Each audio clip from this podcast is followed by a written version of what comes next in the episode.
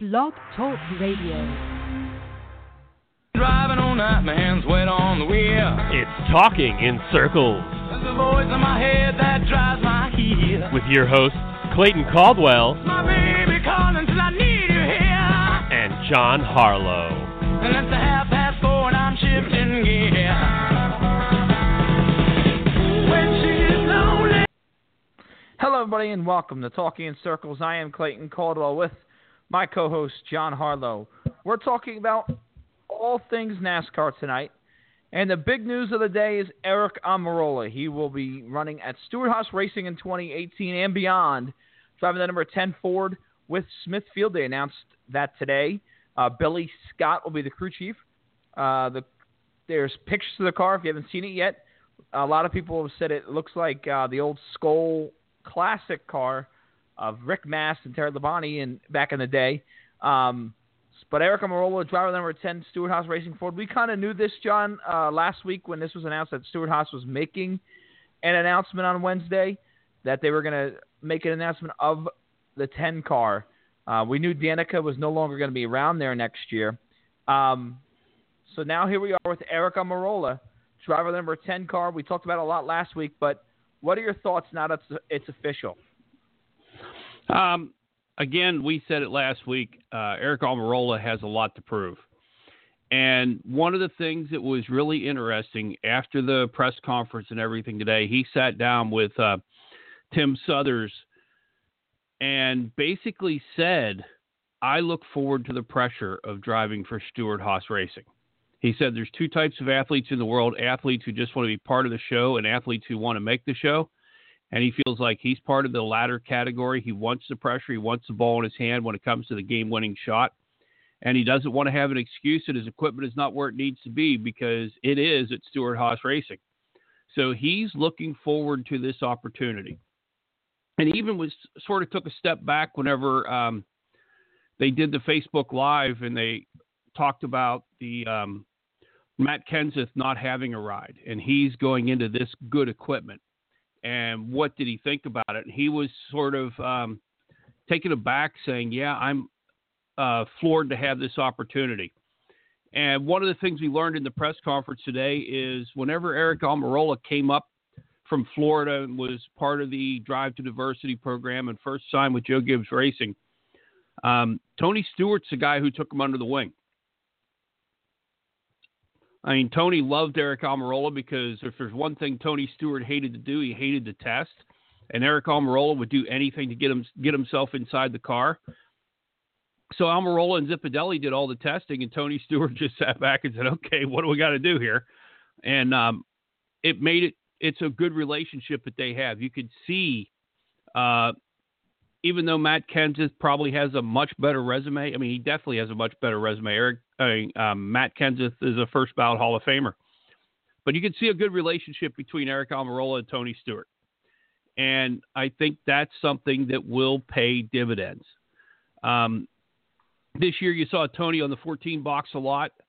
I think next year you might see Tony bouncing back and forth between the 14 and the 10 because I think um, he, I think he's the one who said, "I want this guy to drive for us." I think Smithfield had a say in it, but I think Tony definitely was the final say to tell Gene Haas, it's like, I'm putting my back on the line for this guy. I think he can do it. And they reverted back to the uh, race at Milwaukee whenever Aric Almirola was going to qualify and everything for Denny Hamlin. And then they uh, had struggles getting back from um, Sonoma so Denny could make the race. He got there about halfway through and they switched drivers. And uh, but Aric Almirola qualified on the pole, led every lap until Denny got there, and then they went from worst to first with Denny in the car, and Aric Almirola actually got credit for the win. But Tony, you could see how good he feels about Aric Almirola being in a car. Yeah, and Almirola is an interesting character because he hasn't been with a great race team, you know. And when you look at that, you say maybe this is somebody who needs a shot. You know, his best ride in all of NASCAR that I can remember was when he drove the the, fifth, the 15 truck, uh, the 51 truck, excuse me, for Billy Ballew Racing uh, back in 2010.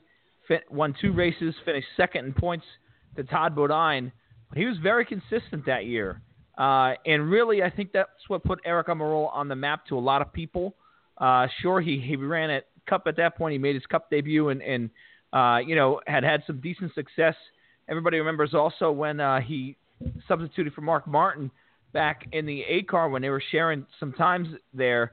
Back in the A car, he finished eighth at Bristol, and that was a very impressive run at a really tough racetrack at Bristol in the Cup Series, and went out there and got a top ten run out of it. So there's been some nice flashes for Aric Almirola. There's no doubt about it.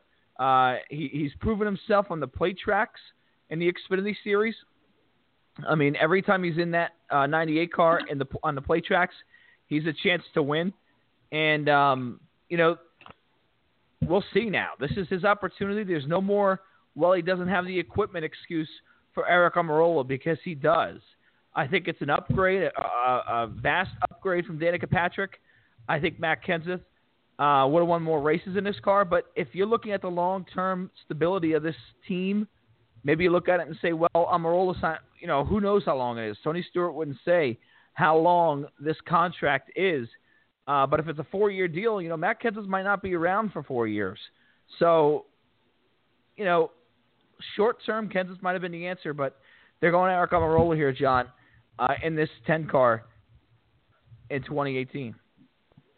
Yeah, I, I mean, um, most of your contracts are three years in the Cup Series, so I think they'll be able to. I don't think it. I mean, again, it's one of those ones you don't Aric Almirola hasn't gone out and proven he can win races every week. And the 10 car hasn't shown it can go out and win races every week.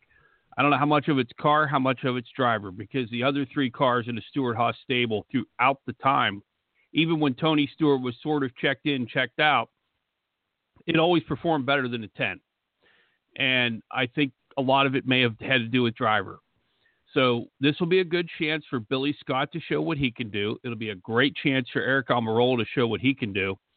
And Smithfield's put their money where they're they're backing them up. I mean, they're putting money into it. The car looks great. It does look like a lot like the old number one Skoal car, but I, I really like the way it could be. And I think one of the things that'll help out as well is Aric Almirola has been in a one car team where he's been the sole piece of feedback. Coming over here, he's going to get feedback out of Kevin Harvick. He's going to get feedback probably out of Kurt Busch if they ever get that deal finished, which st- Tony still thinks it's going to work. And in reality, there aren't that many chairs left at the uh, dance for musical chairs to be left. There's a 27 that possibly be there, but might not be there. But we know Richard Childress' racing with uh, um, relationship with the Busch brothers has never been good, so I don't picture him going in there. But I think Kurt Busch is in the 41. But Aric Almirola is going to get information from Harvick, information from Kurt Busch, information from Clint Bowyer. He's going to have Tony Stewart there to help him. He's got a great bunch of crew chiefs around him. I think it's the best opportunity he's ever had, and he's going to have to do something with it in these three years. Or Aric Almirola will be back in Tampa enjoying life as a former NASCAR racer. Yeah, and I think a lot of people saw this coming. I don't think it was a surprise. There's no doubt about that. I think when you look at uh, like you said, the seats are kind of dwindling down. We knew Matt, last week Matt Kenseth officially wasn't going to have anything, although that's been we've been calling that for a couple of months here that it looked like Kenseth was going to be on the outside looking in. Um, so I don't think this came as a surprise. Uh, the Smithfield thing, you know, I think that was the only thing holding this deal up was how how are they going to get Smithfield on Almirola's car? Smithfield now struck a deal with Richard Petty Motorsports to get that clause that was a big bugaboo out of the way to drive that 10 car, and now he's he's there. So um, Smithfield is there. They're listen, they're very committed, um, and you got to give them credit. You know, no, I don't know how long this deal is, but um, it's gonna be interesting to see just how this car performs next year because I've been very hard on Danica Patrick. We've been very hard on Danica Patrick. Um, I think the way we've compared this 10 car to the teammates to their teammates, we look at it and say, well, that's the driver. They got he's got to be in the ballpark as far as what Stewart Haas Racing is. He's got to be competing for the playoffs, like I said last week. Um, and that's to me, that's in the ballpark because if he's not doing that, if he's you know where Danica is 20th, 25th in points and struggling, then he's not doing his job there. I think Almirola will do that. I mean, he's made the chase eh, or been close to making the chase at Richard Petty Motorsports, and I think this is a better ride for him. Uh, it's going to be interesting to see. You know, he had run at Richard Petty Motorsports in a nine car and a Bud car, uh, subbing for Kasey Kahne when Kahne moved on uh, a bunch of years ago, back in 2010, I believe that was. And that was probably his best ride. I uh, finished fourth in Homestead, had a really good run. Again, there's been nice flashes for Erica Almirola. Real good, some real good flashes of brilliance, but he's got to put it all together here at Stewart-Haas Racing. Um, you touched on the on the Kurt Busch deal, and that's something I want to I want to dive into as well because uh, it is Stewart-Haas Racing. It's going to be his teammate in that 41 car. You know, I think what's holding this deal up is the fact of Monster. You know, Monster's st- still him and hawing on whether or not they're going to come back as the series sponsor in the Cup Series after next season. And I think once they figure out what they're doing there, and if Monster comes back in whatever capacity they come back in on that 41 car, then they can figure out how much money Kurt Busch is going to make. And, you know, I think Kurt thinks he's got some leverage.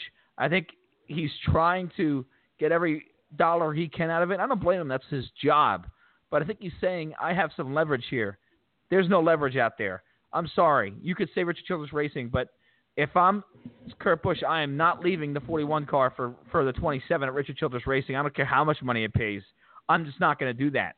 Uh, so to me, the the all the leverage is in Gene Haas's court right now and Tony Stewart's court right now, and they're just kind of sitting there saying, "Here's the contract. We're going to wait for Kurt to sign it when he realizes he's got no other options." Um, I'm 100% with you on that. I think uh, Kurt Busch owes his driving career right now to Gene Haas because you think about it, um, Kurt Busch pissed away an unbelievable ride that is Brad Keselowski's today. Kurt Busch was in that tw- in that two car, and he was phenomenal in that two car. And then he went to the twenty. I mean, they switched it, made it to twenty two, where he was driving for Pennzoil, and he did really well. He was a top ten driver, made the chase with Penske, and then his attitude got in the way, and he was driving for James Finch. And then Furniture Row took a chance on him, and he wound up doing well at Furniture Row. And I mean, to be honest with you, if Tony Stewart doesn't wreck that sprint car, I don't know if Kurt Busch is ever at Stewart-Haas Racing because I don't think Tony Stewart wanted him to begin with. Once he got him, they became good teammates. Uh, Kurt Busch knows a lot about the car. Once they got him matched up with Tony Gibson, it turned out to be a really solid team. But Kurt Busch owes his career for the last three years, four years plus, to Gene Haas. And Gene Haas stuck his neck out, put his name on the car, and signed the deal. And then Kurt brought Monster in for half a season. And I think the pay went up whenever Monster came with Kurt Busch. I think Kurt Busch still wants to be paid what he gets right now, and Monster's not sure they want to be there. So once Monster makes a decision, I mean, I think there's probably two contracts sitting on the table for Kurt Busch, and he's just waiting to sign one of them for whenever Monster decides to do what they're going to do. If Monster's back, Kurt Busch is probably going to be close to the same amount of money he's making now. If Monster doesn't come back, Gene Haas doesn't want to pay as much as he does because he's got to put Haas Automation on Clint Bowyer's car for a lot of the year next year because the sponsorships just aren't there. No doubt. Um, and you know, obviously Matt Kenseth doesn't think he's a he's a candidate for that 41 car. So it, it to me it look you look at it mutually and you say Stewart-Haas Racing wants Kurt Busch in the 41. Kurt Busch wants to be back in the 41 at Stewart-Haas Racing. So really that deal is just waiting to, to cross the T's and dot the I's and figure out uh, monetarily what what to do. Um, but overall, that's going to happen. Uh, there's really, you know, as far as the silly season is concerned, after that, John, there's really not much else. I mean, um, you know, you could look at it and say, well, 34 is still up in the air. That's for sure. Uh, you know, the rumors are Michael McDowell is going to be going there next season, driving a 34 car. Landon Cassill, who's been in the 34 car this year, uh, looks like who knows where he's going to go. Um, you know, there's just not a whole lot of, of competitive rides out there right now. You know, Matt DiBenedetto is going to be back in the 32. He announced that for next year. He announced that a couple of months ago, so that ride's solid. Jeffrey Earnhardt's going to be back in the 33 car as well. Um, so there's just not a whole lot of opportunities out there for a guy like Landon Cassill, and there's just not a lot of silly season news right now um, to fill in as far as 2018 goes because really all we need to know is who's driving a 34 car, and then it's basically uh, a lot of the back end of the field teams that, that are just going to be filling up the races. Yeah, there's really not a whole lot out there to uh, talk about anymore when it comes to silly season because whoever goes in, whatever those cars that are left, I mean, you've got the 15, which nobody really cares about. You've got the 51, which nobody really cares about except whenever it spins three or four times when nobody's near them. Uh, you've got the 72 with Cole Whitt. You don't know whether or not they're going to be back next year. Um, there's really I mean, the only car that could be somewhat competitive that's sitting there without a driver and without a sponsor right now is a 27 car. And you've heard nothing. I mean, Richard Childress said whenever um, Paul Paul Menard was going to go away, and he said we'll announce a driver and a sponsor at a later date. Well, Richard, it's late.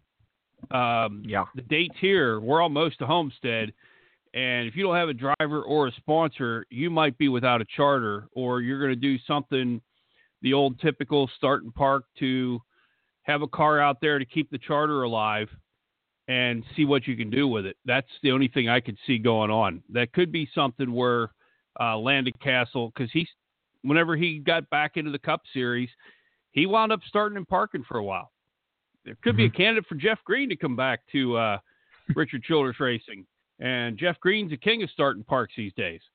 So that's the only thing I could see happening with the um, 27 car is there's I mean, it could be a starting parker just to say we can keep the and a little money for Richard Childress Racing to put in the pot for the other two.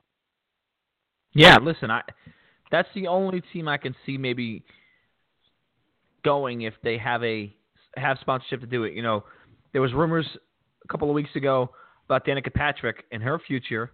Um, that she was going to go to Roush Fenway. Steve Newmark shot that down and said, "Listen, we just we want to stay a two car operation. There's no way we're going to be able to expand to a three car operation. Yes, we're going to have three charters. Who knows what they're going to do with the 16 charter? Whether or not they sell that outright to the to another team or whatnot. Uh, but they're going to stay a two car operation with Trevor Bayne and Ricky Stenhouse Jr. next year. So Roush isn't uh, adding a team for Danica Patrick. Now that's where Danica could go where Danica could go is a 27 at Richard Childress Racing. She does have a little bit of funding behind her with Aspen Dental. Uh, apparently, they're really happy with her. They want to sponsor her next year, but she's kind of in the same boat where there's not a whole lot of great rides out there right now. Um, and if she wants to race at a smaller operation, she might be able to do that with her money that she brings. But Richard Childress and that 2017, that's the only team I can see Danica going to. But you're right, John. It's getting late in the game. Usually, silly season is wrapped up by September at the latest. We're sitting here on November 8th, still wrapping up, you know, putting the final touches on the silly season. Uh, so it's a very, very um, complicated situation. Uh, and sponsorship with us, as crazy as sponsorship's been, you know, who knows what happens? You could see maybe uh, Richard Childress all of a sudden announcing in December or January that Danica is going to be there. But I think that's the only thing I can see happening. Um, right now, the the most interesting part to me about the silly season next year is what's going to happen with these charters, and keeping track of that is like trying to keep track of, uh, you know, I, I can't even. It's trying to keep track of like a billion numbers at one time. It's it's going to be nuts because with teams leasing charters and and you know Richard Petty Motorsports is going to have two charters next year. They could barely field a car one car team you know, and they're to have to lease the other, the 43 charter that they ran this year and run the 44 charter. That's where it gets very confusing. So I think that's the most interesting thing about the silly season, John, is that we're not sure what, what charter is to go where. Yeah, it's crazy. And in reality, you, me, and Lee in Virginia can put our pocket change together and buy a charter. That's how much they're worth these days. They were thinking these charters were going to be million dollars worth of money moving around if somebody wanted to buy a charter or lease a charter all that stuff. It's the point now where there's more charters than good rides. And like I said, I think you, me, and I mean, the 44 charters out there. There's a 16 charter out there. There's the Front Row Motorsports charter out there. I think the 77 got sold to the 37 for JTG Daugherty, but there's a bunch of charters out there that nobody knows what they're going to do, and it just makes it a mess. Right, and uh, Wood Brothers releasing the number 32 charter team charter this year for Go Fast Racing, so that's another one that's kind of out there. And Go Fast, whether or not they got they were releasing another charter from another team, so they're gonna have. It's just it's craziness how that all works. I think that's gonna be the most interesting thing here as we get along here in the season. Is yeah, there's gonna be some Xfinity Series news. You know, I I anticipate uh, Team Penske announcing their plans for the Xfinity Series. They haven't really announced that. We saw Discount Tire, a long time sponsor in the Xfinity Series for Roush Fenway Racing, and then Team Penske. They announced they're going to be on on Brad Keselowski's Cup car for 10 races next year. Now they're going to have Menard there. Uh, John Menard, I'm sure, is going to fund the Xfinity Series in some capacity, but maybe not all of it. Uh, and, I, and they still got two young drivers in the Team Penske camp over there uh, with Austin Cindric and Chase Briscoe. Will they move to the Xfinity Series? I think that's very possible. Uh, so Xfinity and trucks, you know, trucks happen in January, and, and almost as we get ready to Daytona, these these truck uh, deals are announced. So we'll see that as well, and that'll be interesting. But as far as Cup goes, most of the silly season news is done. 917-889-8280. He'll talking in circles. Clayton Caldwell, John Harlow. Uh, here's something interesting as well. We're going to keep an eye on because I think there's going to be several of these at the end of the year, and that's crew chief changes. John, um, it was announced this week. Uh, Germain Racing made a couple announcements this week. They made a couple more uh, announcement today that they're going to uh, make changes to their engineering department. Two of the engineers are not going to be back next year, but they announced yesterday that longtime crew chief Bootie Barker will not return to the number 13 car next season. Uh, also, or Ty Dillon will return there next season, but not Bootie Barker. Uh, what are your thoughts on that? Bootie's been there since 2010. He helped really build that organization and get him to the next level here and to a full time association with Richard Childress Racing. And now he won't be. Uh, he, he spent a year there. They've struggled at times this year, no doubt about it. But what are your thoughts on that 13 car? I think it's sad, sad for Bootie Barker. I, he's one of the good guys in the sport. Uh, he's overcome a hell of a lot to get where he's at. Um, but he's also never really delivered.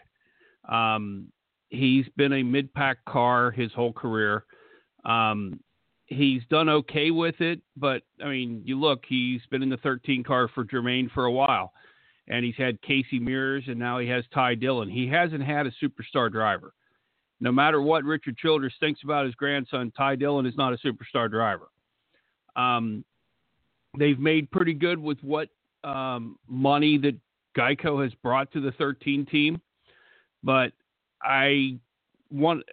There's two things going through my mind it could be um, where Todd Parrott ends up there because with Todd Parrott not being with um, Leavine family, Todd Parrott's either going to go with Michael McDowell to the 34 car, which is a possibility, or Todd Parrott could stay in house with the Childers band and go to the 13 car with Ty Dillon. Or it could be where Ty Dillon, the Xfinity crew chief that was with him, uh, comes up whenever he was he drove the Xfinity car for Childress. Um, I think it's sad for Bootie Barker. I mean, he's a good little crew chief. I used to love whenever him and Chad Knaus did the uh, crew chief show where hit those two and Larry McReynolds would do NASCAR performance on speed back in the day. Bootie knows the car inside and out. And Bootie is a good crew chief. He's just never had the shot with a superstar driver. He's made the most with what he's had and you listen to Bootie, He loves the sport. I think Bootie will be a heck of a commentator. He'll probably be one of your regulars on like um, NBC or NASCAR America on NBC or um, the Fox uh, weekday NASCAR show. So I think Bootie's got a shot. I mean, got shot in the in the broadcast booth doing something. But I also think uh, it'd be great if he somehow found his way onto a good team and had a chance to do something with a good driver. Yeah, I mean, it's been a a long time there, and that's the thing. You know, I, I like Bootie Barker a lot. He's, you, you, I echo everything you said. I think he's great. Um, but there comes a time where, and I'm not for making changes just to make changes. You know, I'm for stability. I think, uh, I think it's Colin Cowherd who says the first sign of overreaction, the first sign of dysfunction is overreaction. Overreaction is the first sign of dysfunction. And you know, I don't, so I don't like making changes, crazy, crazy changes. But Bootie's been there eight years, and they, I think, expected to compete for the chase and have a really good year this year with an alliance with Richard Childress Racing. Now, Richard Childress Racing's team from the bottom up, I think, is lacks speed. So I don't think what happened at the 13 car this year is his fault. Um, you know, when you look at them, they're 24th in points. It's a little disappointing. Uh, I think because, you know, especially when you when you put it together and say Casey Mears finished 23rd two years ago in the point standings, and here we are with Ty Dillon with an RCR alliance, and they're 24th. So that's a little disappointing. Now Ty Dillon's average finish is way up, uh, so they they they've had some some flashes of brilliance, but they haven't had any top 10 finishes this year. It's been a little bit of disappointment year for them. But again, I think Richard Childress' speed as a whole, as an organization from the bottom up, this includes JTG, this includes the 95, this includes the 30, the uh, 13, and this includes the three Richard Childress racing cars.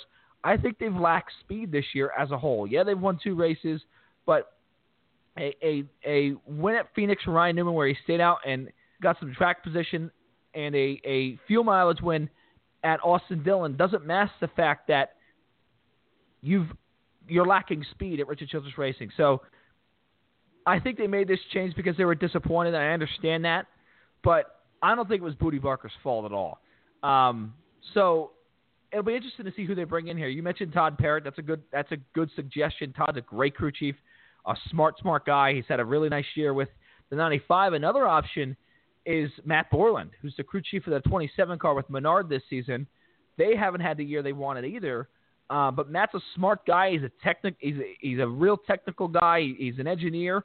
Uh, so maybe he, they bring him in and he hires his own engineers, and they figure it out from there and work from there. So uh, I think Matt Borland, Todd Parrott are definitely options here for that ride.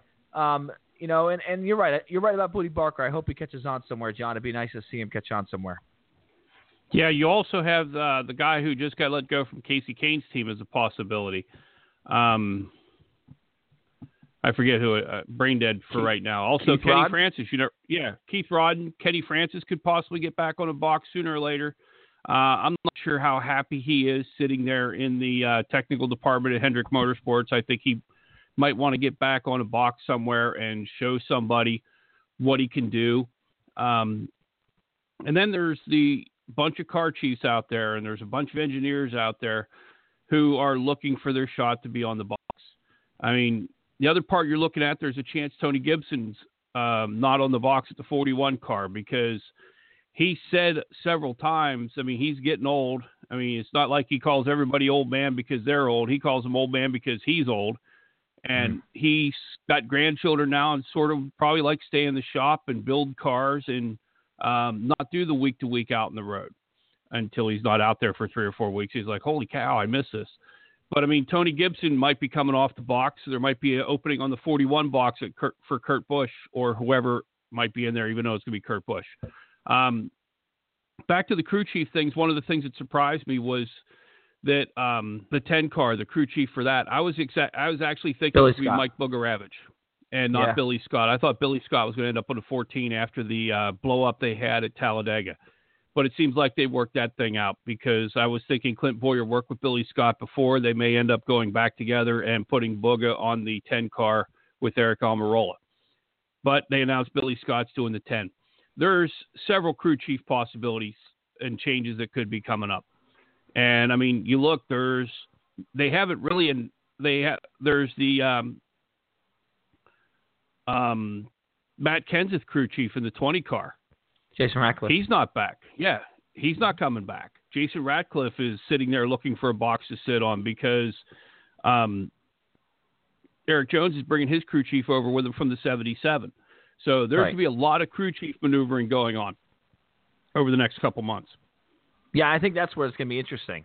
Uh, you know, even when you look at a team like Front Row Motorsports, and I don't mean to bring them up because I, I like that organization, but they've talked about um, getting better. Front Row Motorsports, and I think Germain's in the same boat where they're kind of looking at it going, we we're we're getting the equipment. We got to be better. We got to make the next step.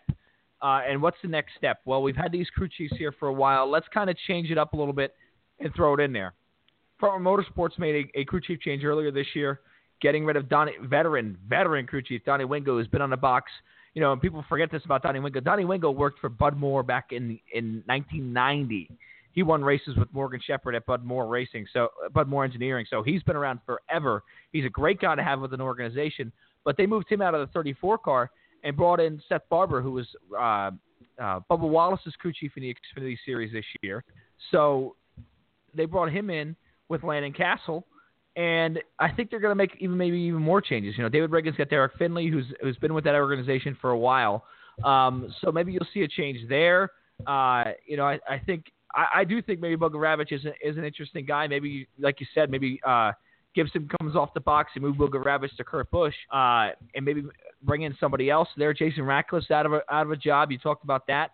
Uh, I don't know where he's going to land. Chris Gayle comes over from uh, Furniture Racing. You know, but the, you got the guys and the teams who there won't be any changes. You know, you look at like a Paul Wolfe with Brad Keselowski, or a Rodney Childers with uh, Kevin Harvick, or a Cole Pearn with Matt or Martin Truex Jr. You know, uh, uh, a um, Eric Phillips,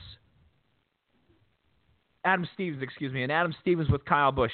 Those those that duo, those duos aren't going anywhere. There's there's about ten of them. You know, Chad Knaus Jimmie Johnson, obviously, that they're not going to go anywhere. Greg Ives is going to stay in the 88, but there's still, uh, you know, absolutely, there's some opportunity for teams who really struggled. I don't know if I don't think I don't know if you're going to see a change with Luke Lambert in the 31 because they've kind of struggled this year. Uh, but there's certainly uh, opportunities out there, and I think that is where the silly season is really going to get interesting uh, as far as crew chiefs go. Yeah, it's going to be, and they got to make their moves here pretty soon because it's not like you can do the crew chief switch in January. The crew chiefs have a lot of say of how the cars get built going forward, and there are a lot of people who are looking, especially the Chevy teams are, that aren't in the chase right now, which is pretty much everybody but Jimmie Johnson and Chase Elliott. Um, they're all looking forward to 2018. I bet you there's a bunch of them building Camaros right now, trying to get those things massaged and ready to go for when they get to Daytona because they want to come out of the box uh, really good in a Chevy because this year for Chevrolet has not been good at all. So you want to get your crew chief in place and get things going. It will it, it will do much better. Yeah, no doubt about it. I agree. I think you, by the time December hits, the beginning of December, you have to get everything figured out and get ready and start looking ahead to 2018. 917-889-8280 here, talking in circles. Clayton Caldwell and John Harlow here with you tonight. Uh, we talked about the Stewart-Haas Racing press conference earlier, John. It was very interesting. And Tony Stewart kind of accidentally stole uh, some of the spotlight from Aric Almirola being announced to the 10 car by saying he might run some Xfinity Series races next year uh, on the road courses. How real do you think that is? I mean, is this him just kind of saying, well, you know, I'm, I'm, I'm toying with it. Uh, maybe he gets some, some sponsorship money because there's no doubt some some company will say, I want Tony Stewart on on an Xfinity Series car because he's a threat to win. Uh, how real do you think he is as far as 2018 goes, uh, and how competitive do you think he'll be? Um, on a road course, I think he'll be as competitive as you get, um, especially in the Xfinity card because he's still going to have Roush Yates horsepower underneath the hood. And on a road course, your aerodynamics don't mean as much. We know Tony Stewart hated the aerodynamic way that this thing is. And Tony Stewart is just as guilty as everybody else because um, he and Stewart-Haas Racing put as many hire as many engineers as everybody else does.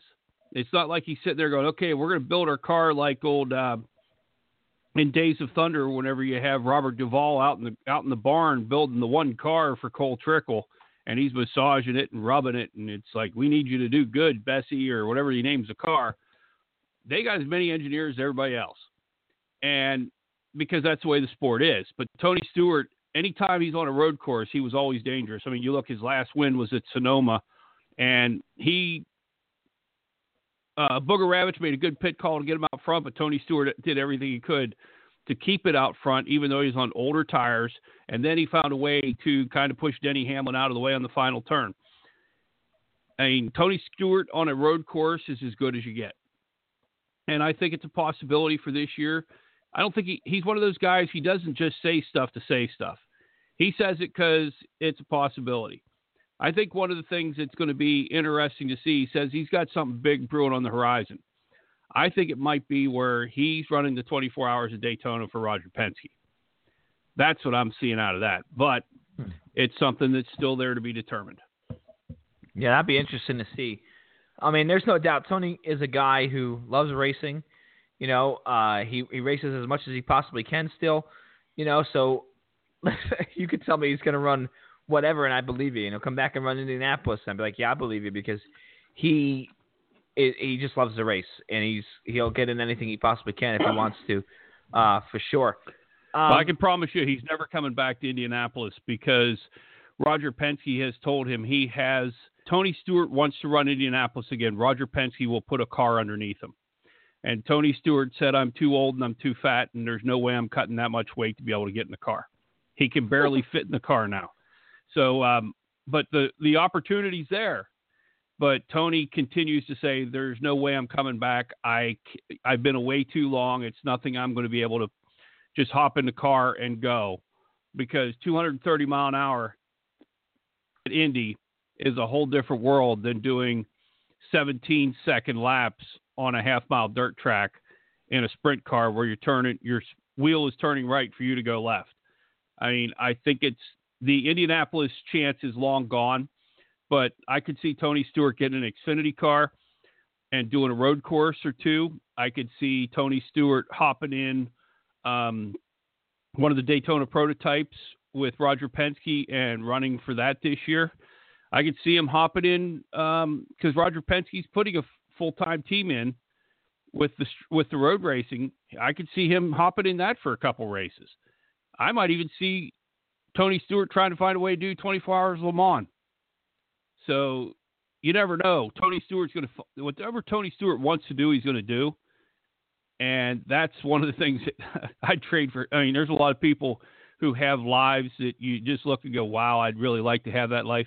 Tony Stewart's got that life. Oh yeah, yeah, no doubt. I mean, he he's enjoyed himself and, and being a race car driver and doing all the things he's done in a race car. It's pretty awesome, no doubt about it. Nine one seven eight eight nine eight two eight zero. Clayton Call, John Harlow with you. John, I don't know if you saw this, and this is something uh, that kind of flew under the radar a little bit as far as um, news releases go. But NASCAR announced their start times for 2018. And every race on the East Coast in the daytime either starts at 2.30, 2, or 3 o'clock. Uh, what are your thoughts on the start times? Uh, 3.30 as well. There's On the West Coast, you got 3.30 starts. But what are your thoughts on the start times? A lot of people are opinionated about this because – they look at it and they say, I want my race to start at 1 o'clock. Like when I turn on, for me, example, when I turn on uh, Fox on Sunday in the fall, I know I'm getting my football game at 1 o'clock. I don't have to, if I don't want to watch the pregame show, I don't have to do that because I know at 1 o'clock they're kicking off and I'm ready to go and I don't have to worry about anything else. Um, is this a mistake? Where do you think this comes from, and what are your thoughts on, on these start times here? Uh, I know we've done it this year, but it wasn't to this compa- capacity. Uh, we tried it in years past, and they flip flip flop and came back to 1 p.m. starts, but now they're back to 2, 3 o'clock starts on the East Coast. What are your thoughts on that? This is decided by the suits at Fox and NBC. And Brian France and the boys down in Daytona Beach just nod their head up and down because they got a billion dollar TV contract and NASCAR is hemorrhaging money. So if the TV networks say we're going to do it at 2, 2.30, 3 o'clock, they're going to say, sure, whatever you want. The races where you have the biggest problem is the July race and the June race at Pocono. Even though they shortened the race to 400 miles, you've been there, I've been there. 400 miles at Pocono seems like an eternity. and it's a good race. I mean, I enjoy. I always enjoyed going to Pocono, but it takes forever because it's a two and a half mile track where you're take you're turning 55 second laps during the race. So for them to do um, 166 laps or 160 laps, it's going to take 160 minutes, easy. So you're looking at almost three hours to run the race from start to finish because you're going to have the cautions in there. You're going to have everything else. You're looking at, least three hours from start to finish for 400 miles at Pocono. If they start the race at three, if they go on at 2:30, and the race doesn't start till 2:45, almost three o'clock, you're looking at six o'clock. If there's any kind of weather, because it's such a big track, and you know how Pocono is, it can be raining in turn one, and Mhm. it can be a bright sunny day in turn three. and at turn two, a deer can come across the tunnel turn, and that makes it even more fun. But any kind of rain at Pocono, you've already got a rain shortened race because I don't think they can drive that track in under an hour. So you're looking at seven o'clock. And then if there's any kind of hassle, in, and that's if it's just a quick shower and they have to take an hour to start. If it rains for any length of time, you're looking at eight, eight thirty, and it'll be like Indianapolis was this year, where you needed people out there with flashlights so you could see the cars. I don't think that works. The reason NASCAR agreed to what NBC and Fox wants is for the people going to the racetrack, they want the one o'clock start because they have to get home. They have to go to work the next day. Fox wants and NBC wants the West Coast audience. And some of them are in church on Sunday mornings. And they don't get the live audience at 10, 11 o'clock like they do at 12, 1 o'clock on the West Coast. So I think that's the exact reason why they did it to get the viewers on the West Coast to pay attention to NASCAR. That's the only reason I see it working. Yeah, and I think you're right on that, John. I think that's got a lot to do with it. But you talk, touched on an interesting point, and it's something I talk about with these start times all the time is going to the racetrack. I think this hurts it. You know, I, I always say, listen, uh, I live four hours from from Dover, and I will I go to Dover. There's no doubt about it. But it is a it, I get I will get in late when that race is over, and I got to work the next day, and that's frustrating. And that might prevent me from saying, you know what, I'm not going to go. Where if the race, and it, even though it's only an hour, it's an hour, and you know it's an hour more rest I could get when I go into work. It would prevent me from going to Dover, and I think there's some people out there who look at that and go, yeah, I don't want to get in at 10, 11 o'clock at night when I can get in at nine. Uh, so to me, I agree with you. I think it's not that big of a deal as far as me sitting on my couch and watching it. If I'm a race fan, I'm going to watch the race anyway. Uh, I think we've kind of become this year at least accustomed to. Well, the football game's on. I've got to wait for my my race to come on. And that's frustrating.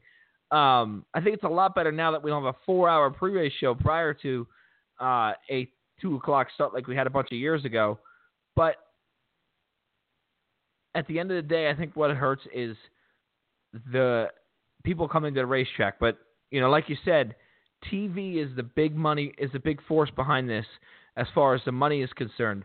They pay a lot of money to go out there and, and broadcast these races, and they're going to get what they want, and that's ultimately the, the the reality of it all.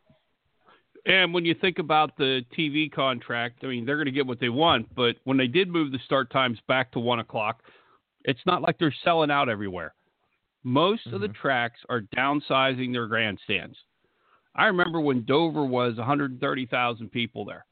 I mean, every time you turned around, went back to Dover, there was a new set of grandstands up there. And now Dover seats 75 if you're lucky. And they took a bunch of seats out of Charlotte. They took the whole backstretch down from Daytona. Um, Phoenix is going to lose seating when they change the configuration of that around, which is going to be totally weird where all the seats are in turn one and two. Um, everywhere you go, seats are coming down. It's not like they're filling it up. I mean, you look at Texas last week, and Texas usually does well when it comes to attendance. There were a hell of a lot of people there disguised as silver bleachers. And I think NASCAR's almost got to the point where they don't care. how many people are in the seats. They care about a TV rating and care about what NBC and Fox are paying. And that's what they're going with. I mean, like I said, when I went to uh, Kansas a couple years ago, we talked to the people at the I talked to the people at the Speedway, and they said they could go and run every race, not sell one ticket, not sell one T-shirt, not sell one piece of food or one bite of food, not one beer, and they turn a profit because NASCAR owns 50% of the casino outside of Turn Two. So they're going to be fine. NASCAR is going to be okay whether people are there or not. I think it lessens up the show. I mean, you look one of the things that, um, like for the New England Patriots, they're diehard diehard Patriot fans up here in uh, New England. They built that stadium for 68,000 people. There's been a waiting list for season tickets since they built the stadium in 2001. And because people are always wanting to get in. Now they have NASCAR where there's so many seats and nobody's trying to get in. You could probably go on StubHub the day of the race and buy a ticket that's start finish line three quarters of the way up, the best seat in the house, and you probably pay half of the cost of what it is whenever you buy it from uh, the track because people aren't just clamoring to get in seats. I'm looking right now if I wanted to go to the Buffalo game on Christmas Eve in New England, the upper deck seats are $95. And on StubHub right now, the seats for the Buffalo game on Christmas Eve at one o'clock is 300 bucks. It's supply and demand. Yeah, it really is. And, um, you know, to get back to it all, I think when you think about the start times and you think about all that, you know, there's a lot of piece, people to please. But at the end of the day, uh, if I, I just I hope this isn't hurting the ratings. Um, and to me, they don't want to go up against the NFL. If that's part of that, I think it's a bad strategy because if I'm a fan who's hemming and hawing between both the race and the NFL, if you get me to the NFL and I'm watching the NFL before your product, I'm not even going to flip back to the race because I'm in my game already. But if I'm, you know, sitting there going, oh, you know what, I'm going to watch the race first but, and let the game kind of get in there, at least I'll watch the race and maybe I'll get into the race a little bit. So I, if the strategy is that they think that they're afraid to go against the NFL, um, then that to me is a bad strategy. 917-889-8280. Clayton Caldwell, John Harlow here. Last 10 minutes of Talking in Circles tonight. Let's preview the Can-Am 500 at Phoenix, John. Um, it's a, a track that's newly configured. They, it seems like they configure Phoenix every five, reconfigure Phoenix every five years here now. Um, a unique racetrack, a racetrack that Kevin Harvick had his hands uh, and and him and Rodney Childers in that four car had a had their hands around and really figured it out. Um, he won at Texas. He's coming off a win at Texas. Do you think he can go out there and win Phoenix again? Uh, and if not, who's the favorite to win this weekend? Oh, I until somebody shows me differently, I picked Kevin Harvick, Harvick to win at Phoenix. Um, they weren't that good in the spring this year, but also we also know the difference of how much change there was, the difference between the Ford and the Chevy. And Kevin Hart, I mean Stewart-Haas, the guys at Stewart-Haas never said, "Hey, we aren't getting our arms wrapped around this Ford." They just said, "Hey, we're digging, we're digging. It just isn't. We're not, we're not hitting. We're just digging." and they didn't have their arms wrapped around the Ford when they were at Phoenix, and Kevin Harvick was a 10th, 15th place car at Phoenix, which is something he never is. Um, if there's one thing Kevin Harvick and Rodney Childers proved on Sunday, they have their arms wrapped around this car. And there's no black helicopters because the top three passed inspection and they all uh, were clean. There were no penalties coming out of Texas this week. They've got their arms wrapped around this car now and they passed Martin Truex Jr. on a mile and a half track and pulled away. And that hasn't been done all year. It's usually only done on a restart if anybody can get past Truex, and then Truex finds a way to get by him 10, 15 laps later. Um, I think they got their arms wrapped around it, and I think they'll be fine at Phoenix. I think Harvick's the guy to beat. Um, and there's going to be a lot of people driving with desperation. Brad Keselowski is going to drive. Um, if I'm him, I, I mean, you drive conservative to make sure you end up one of the four that's going to get in. You got to stay ahead of everybody else and get your stage points and everything, but you want to stay out of trouble. But I think Jimmie Johnson, I think Chase Elliott, I think um, Ryan Blaney, those guys are going to be crazy. They're going to put take every chance they can. They're going to push the envelope in every way possible. They're going to move people out of the way like Ryan Newman did the one year to make it to Homestead because they're in desperation mode. Everybody's got a win to be in because right now Keselowski has a 19 point lead on the fifth place car. So if you're fifth, sixth, seventh, and eighth, you're driving desperate. You're going to take a lot of chances on pit road. And the one thing with it being the Can Am 500, it's 500 kilometers. So it's only 312 miles, which means it's a quick race. You can do that, that race on three pit stops. And you don't have many chances to adjust on your car during the race. Track position is still key no matter where you go. And we Ryan Newman showed it this spring. You stay out, Mhm. and he stayed out on 30 lap older tires and stayed ahead and won on the green white checker. So track position is key. So you're going to see a lot of gambling going on for the cars that are in fifth, sixth, seventh, and eighth in points. Yeah, and it and those guys, like you said, they have to win. Um, pretty much. I mean, Brad Keselowski's got a a about a 19 point lead over Denny Hamlin for fourth. Uh, three drivers are already locked in. Martin Truex Jr. is locked in via his points. Kyle Busch locked in via his win at Martinsville, and Kevin Harvick's locked in via his win at Texas Motor Speedway. So basically, it is a win in, in your in mentality. It's gonna be qu- crazy, like you said. Um, these guys are gonna be pushing the envelope. You got five drivers going for one spot, and it's gonna be fun to watch. This is a short track type race. That's what I like about Phoenix. It runs sort of like a short track and sort of like a road course, all in one. It's a unique racetrack. It's a good racetrack. Um, you know, and like I said, it's a track that Harvick has really dominated. Um, I just I'm dying to see who who will get in because I think it's it's pretty open. Um, you know, Keselowski's in good shape. I'm interested to see how he races this race. You know, you got to bring your best piece here if you're this two team and and Team Penske and Paul Wolfe and Brad Keselowski because you know you want to do everything you possibly can to win and keep that momentum going. Uh, and you can't have an accident because if you wreck and lose those 19 points, you're in big trouble. Uh, especially nowadays with the fact that you can't come back out on the racetrack when you're towed to the garage.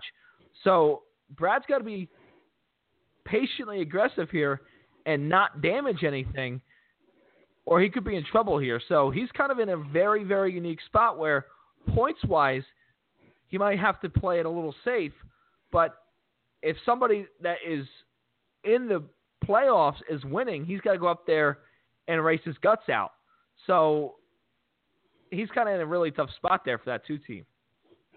Yeah, it's one of those ones where it's like if you're the leader with five laps to go, do you stay out and watch everybody behind you come in, or do you come in and watch everybody behind you stay out? He's sort of like that when he takes the green flag. Um, the person who I think is uh, the sleeper, even though he's fifth in points right now, is Denny Hamlin. Denny Hamlin runs really good on flat tracks. Uh, Phoenix is a lot like Richmond, and Denny Hamlin loves Richmond. He grew up at Richmond. He does really well there. Um, I think it's either going to be Keselowski or Hamlin. I don't think Blaney or the two Hendrick cars of Chase Elliott and Jimmie Johnson have a shot. Um, I think all of them are bringing their best piece because whatever they would drive at Homestead is not what they would drive this week. So they've already got everything locked in of what they're going to run. And I'm telling you, qualifying is going to be important because pit stall selection is important. And I hope, I mean, one of the biggest, the biggest challenge everybody's going to have right now when they unload and go through inspection. If they don't make it through inspection and they start 34th like some of them did last week, You might Mhm. as well just check them, check the box, and say thanks for playing. Have good luck at going for fifth in points next week because you're not going to be in the top four. Yeah, we saw it with uh, Jimmie Johnson at Martinsville, where he had uh, an issue in qualifying and spun and had to use the backup car, and he could never. And that was a that's a racetrack that Jimmie Johnson historically is phenomenal at, and that 48 team, and they could never get the track position at Martinsville to come through the to to win to run up front. They were a top 10 car, but they could never get to the front because the initial start. And if they started in the front, and ca- it's much easier to, to keep your track position by staying in the front than it is to gain it because everybody's doing trying to do the same thing. And a lot of times, everybody's on the same pit cycle. Few times now, and, and it's a lot more now with, with these stages built in, that you're on a different pit cycle than everybody else. You know, and that's where if you're on a different pit cycle, that's where you can maybe pick up some points. Where if you're on a different strategy, pick up some positions. Um, than what you would be if you're if everybody's staying the same way, where you got to pass them on the pit road and pass them on the racetrack. But Jimmy could never get his track position back. So you bring up a great point where you don't want to start in the rear, you want to pass inspection, but you got to bring the fastest race car, up, you know, and and push the limits to the very very edge because if you don't, somebody else is going to be doing it and you're going to be in big trouble. So um, at the end of the day, I think you it, it, it puts these teams in a very interesting box um, especially that two car. I talked about it before. I'd rather be in a winner in situation than I would be where I am with the two car because you can get in on your points and, and maybe they're going to sit there and their strategy is let's race like uh, like we have to win and get in. And if we fall back on our points, so be it. But I just can't help but wonder if Keselowski goes three wide in the turn two on lap 225. It causes a huge wreck, and he misses the, the chase by one. And you sit there and go, well, did he really need to make it three wide at that point? You know, so it just puts in a, a different mind frame, and it's a position that they're in, they're in better shape than the guys behind them. But as far as the race is concerned, they're in a very tough spot. Yeah, there's no doubt about it. Um, what I'm if I'm Brad Keselowski and Paul Wolfe, I'm going out there with the Martin Truex Jr. version of going into the race. I'm gonna get every stage point I can get. I can. Because I mean, if he goes out wins two stages, he has 20 points going on with what he ends up pulling at the end of the day. So those first two stages mean something to uh, Brad Keselowski. They mean more to him than anything does for Denny Hamlin, Ryan Blaney, Chase Elliott, or Jimmie Johnson. Those stage points aren't going to help them. The only thing that's going to help them is the checkered flag at the end of the day. Brad Mm-hmm. Keselowski needs those stage points to make sure he stays ahead of those guys if they don't win. Um, and then at the third stage, then it's like, okay, let's see where we're at. And then if somebody has trouble, you know that you don't have to worry about. Like if Denny Hamlin somehow gets into something early, Keselowski can then play point go points racing. But until then, you go out with the Truex version of try to get every stage point possible. Yeah, I think that's a great strategy. It's worked for Truex this year, that's for sure. Um, and I, listen, this is going to be interesting at the end of this race because we'll be talking about who's running for the championship in all three series. So all three series this weekend at Phoenix International Raceway Truck Series on Friday night, Xfinity Saturday, and then you got the Cup guys on Sunday. I want to thank everybody for listening to Talking in Circles tonight. Uh, if you like what you heard, give us a like on Facebook. Uh, follow us on Twitter at Talking N Circles. Uh, you can like our Facebook page as well. Uh, we're posting a lot of stuff there. Um, and we'll be discussing this race next time we, we meet here on Talking in Circles. We'll be discussing Phoenix and getting ready for the championship race at Homestead Miami Speedway. And if anything happens, any major news breaks prior to or, or between all that, we'll be here as well on Talking in Circles. Uh, final thoughts, John, as we get ready for Phoenix. I'm looking forward to seeing what happens. I mean, when you have five people going for one spot, there's a good chance all hell will break loose. And For that's going to be something to watch. That's for sure. And we'll see you next time on Talking in Circles. Good night, everybody.